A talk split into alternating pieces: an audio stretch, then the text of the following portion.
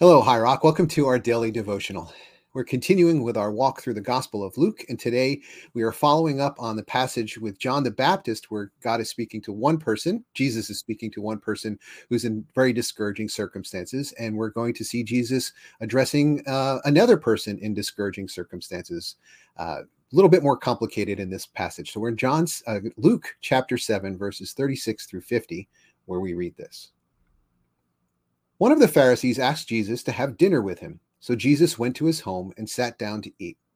When a certain immoral woman from that city heard he was eating there, she brought a beautiful alabaster jar filled with expensive perfume. Then she knelt behind him at his feet, weeping. Her tears fell on his feet, and she wiped them off with her hair. Then she kept kissing his feet and putting perfume on them.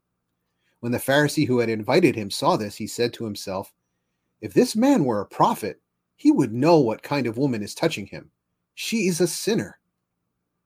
Then Jesus answered his thoughts.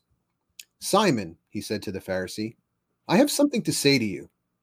Go ahead, teacher, Simon replied. Then Jesus told him this story. A man loaned money to two people, 500 pieces of silver to one and 50 pieces to the other. But neither of them could repay him, so he kindly forgave them both, canceling their debts. Who do you suppose loved him more after that? Simon answered, I suppose the one for whom he canceled the larger debt. That's right, Jesus said. Then he turned to the woman and said to Simon, Look at this woman kneeling here. When I entered your home, you didn't offer me water to wash the dust from my feet, but she has washed them with her tears and wiped them with her hair. You didn't greet me with a kiss, but from the time I first came in, she has not stopped kissing my feet. You neglected the courtesy of olive oil to anoint my head, but she has anointed my feet with rare perfume. I tell you, her sins, and they are many, have been forgiven. So she has shown me much love. But a person who is forgiven little shows only little love. Then Jesus said to the woman, Your sins are forgiven. The men at the table said among themselves, who is this man that he goes around forgiving sins? And Jesus said to the woman, Your faith has saved you. Go in peace. And this is the word of the Lord. Thanks be to God. You know, this was one of the most moving passages to me when I first became a believer, just for that one statement that he who is forgiven much loves much. This idea that gratitude is what motivates the life of faith. And it, that of course is appropriate. If if grace is the core of our relationship with god if a gift is the core of our relationship with god then the fulfillment of that relationship would be gratitude for receiving the gift. And the pharisee here is someone who jesus implies pretty strongly it's hard to miss implies is someone who doesn't have that kind of heart.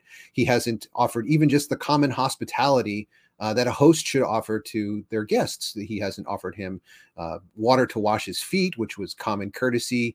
He uh, he hasn't he didn't greet him with a kiss, and and he didn't offer him olive oil to anoint his head. All these common courtesies. And this woman, on the other hand, this sinner, has offered him an excess of all these things, just an extravagant level of all these what should be common courtesies of hospitality.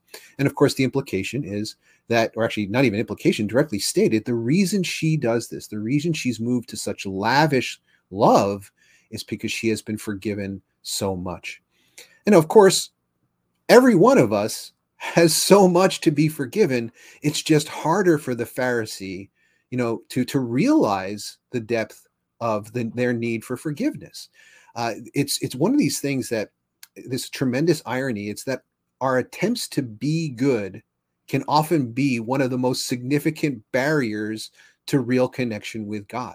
This idea that we, when we repent, we have to repent of of everything that gets in the way of our relationship with God, and one of them can be our even our attempts to be good, our attempts to earn what God intends to give us through grace, give us as a gift. And that's what the Pharisees have to deal with. And, and, I think often why they are so opposed to him, it's kind of like the fallacy of sunk costs, like they've invested so much into being good people that they can't They have such a hard time accepting this idea that what God wants to give them can only be received as a gift. They cannot earn their place at the table. It reminds me too of Romans chapter 1, where Paul goes into all the reasons why humanity fell into sin. And, and at the very beginning of that, Romans chapter 1, verse 21, it says that we um, neither glorified God as God nor gave thanks, that we had pride and we had an ingratitude but rather so the kind of the flip side is what invites us into a real relationship with god is humility and a heart of gratitude which are both on uh, incredible display by this woman who becomes this example for us. It's it's in in the end it's it's her who walks away justified by god not this wealthy uh, uh, person of you know great reputation in the community this this leader this person who has you know done so many good things. Uh, in the end he's not the one who goes home with a connection with god. It's rather this woman. Anyway dave what do you see in today's passage you know i, I think that the, this um, that way of understanding this woman uh, from the pharisees perspective right he's looking down on her and saying hey, she's a lot worse than I am, right? We are nothing alike. And in fact, she shouldn't even be here. Uh, but I, I, think that in, in his um, parable or his you know story, he in verse 41 says, A man loaned two people uh, money to, to two people, 500 pieces of silver to one and 50 to the other. But here's the real key piece. But neither could repay him. So he kindly forgave them both. And I think there's this kind of thing where a lot of times we compare ourselves to others and we try to decide, am I better or worse, better or worse, as if God grades, grades on a curve. Uh, but here's what I would say. Okay, let's instead of 50 pieces of silver, let's imagine it's it's it's feet deep, right? So uh, she falls into the ocean and she's falls down to the bottom of the ocean 50 feet deep, or 500, I guess in this case, 500 feet deep and drowns. He, on the other hand, is only 50 feet deep and drowns. Well, if neither can get to the surface, who cares? Like whether you're 500 feet or 50 feet, it makes no difference. And in fact, if Jesus ends up rescuing both people, the, in one sense, who cares if one was at 500 feet in the beginning and one was at 50 feet in the beginning? If you got rescued, I, you should be thankful. Not because, well, yeah, but you only had to pull me 50 feet. That woman, she had to pull her 500. My gosh. And, and so that's why I think that there can be a reality. I, I think I think sometimes that we um we just it's just we we say something that kind of is often said in Christian circles, but we all know it's not true. And Oh, that all sin is equal before in God's eyes. No, that's silly. That's not true. Right? There are things that are better or worse than other things, right? And there are people who are more inhabited by evil or less, right? That's that's real and we, we can't pretend that that it's not but here's the thing it doesn't matter if you drown at 500 feet or 50 you drowned you need to be rescued by god it's the only hope that you have and i think that's the thing that actually is all humans we share in common is all of us need to be rescued by god and you may say well i'm better pharisee i'm only in five feet you know what you can drown in a bathtub right you can drown in a bathtub it doesn't matter and so it is possible to be able to say, hey, what that person is doing is worse than what I'm doing. And I need to be rescued just as much as they do. Equal amount of rescue needed. And the only reason any of us gets to be here, and surely the only reason any of us will get to be in eternity, is because Jesus chose to save us when we could not save ourselves. To me, that's the essence of the gospel. And, and so that then I think there can be equal love. There ought to be equal love if we could start to see ourselves not in, in equal depth, but in, in equal in our desperation, mm. right? Equal in, in, our weakness. And that part I really do believe is true of all of us. And, and I think that's where then the gospel is good news for everyone. But as you say, unfortunately, the Pharisee couldn't see it. I think too many, too many Christians today just don't see it. Uh, I think the other thing that we see here is just the the effusiveness of her love, and that there's just something really, um, uh, I think, very beautiful and visceral, right? That that because she recognizes that she was saved in a way that the Pharisee does not, because she recognizes the grace that Jesus has to have to, to the mercy in order to be with someone as sinful as she is. But the Pharisee doesn't recognize the grace and the mercy that God would have to have to be with someone as sinful as he is, right? Because we're all compared to God, right? I mean, we're all so so sinful. Because of that, she has this incredible love. And I, I do think that there, there, you know, I think we can go too far in churches in trying to make people feel bad. Uh, I don't want to make anybody feel bad. I, I want to, to help us speak realistically ab- about how bad we are, how desperate we are, so that we can actually receive genuinely the gift that grace is. And I think that's really the, the gift. But I think it's so easy for churches to go either the direction of trying to make you feel really, really bad and just tell you, oh, you don't deserve anything, you're awful. I, have seen churches that do that. And I see churches that are afraid to say that to me, oh, no, you're fine, you're fine, you're great. God loves you just as you are. And I go, both of those things are lies that are going to make us miss the grace of God that we need for salvation. Hmm. Yeah, I think in, in both of those cases, it, those become impediments to gratitude. Like if you're feeling overwhelmed with shame, you're not going to feel grateful. And if you feel like you have little, if anything, to be forgiven of, you're also not going to feel grateful. Like to use your uh, drowning analogy, it, it might be really hard to call for rescue if you feel like you're drowning in your bathtub. You're like, no, no, I got this. I'll be fine. Um, even though you can just as easily drown. Like it's the same water that's going to kill you in the bathtub as it is in the 50 feet of water.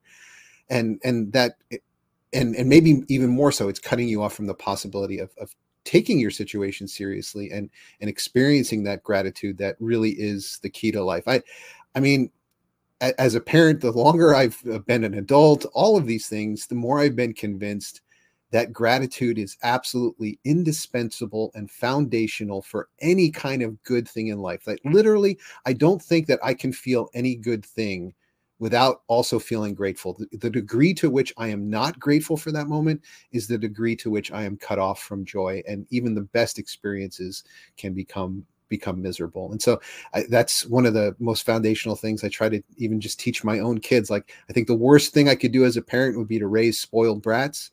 Uh, the best thing I could do is help them to be grateful, to appreciate all the things that they have as gifts. And that's because I think even when I experience a kind of an objectively really good thing that I like. If I think I'm entitled to it, it's it's hard to feel grateful because yeah, I got what I deserve. And and then there's something that just makes that impossible to experience that fullness of joy even if it's a good thing. And I think that's the kind of the crime of of uh, you know the sadness. In fact, Ecclesiastes talks about that. Uh, it distinguishes uh, to, to, some God gives uh, great wealth, and to some, the ability to enjoy it. And I think, you know, those two things are separate things. And so you can have great wealth and not have the ability to enjoy it. I know so many people like that. Or you can have only moderate wealth, but have this great ability to enjoy it because you receive it as a gift from God and, and not as sort of, I, I deserve it. And how come they got more? And, you know, all that other kind of stuff that gets in the way of just our genuine gratitude that allows us to really experience the delight of of the, the whatever it is that God has given us. Well, on on that note, let's. Uh, I hate to end on a note where we're saying you should be grateful. It's the should of opportunity. This is an incredible opportunity that you don't want to miss. Not not should like uh, shooting you into the uh, into obedience. In any case, let me uh, pray for us that uh, we would be uh, compelled by gratitude. Ah, our good and gracious God, open our eyes to see what this woman saw. Help us to see Jesus the way that Jesus uh, truly is, and help us to see ourselves the way that Jesus saw her. Lord, in all of this, give us clarity of the incredible graciousness and gift that you give us, the way that you so deeply love us. Fill us with gratitude so that we might experience all the gifts that you give us with the joy that they were intended uh, to develop in us. In Jesus' name we pray. Amen. Amen. Well, friends, as you go through your day, look for those opportunities just to say thank you, God, for the simple things and see if your joy doesn't increase. And and even when you have those memories of things you've done wrong, regrets, instead of beating yourself up, say thank you, God. You saved me from that as well. And I think it, it's just going to allow us to experience the joy that can be ours in Christ. So, friends, with that, have a great day. We look forward to seeing you tomorrow.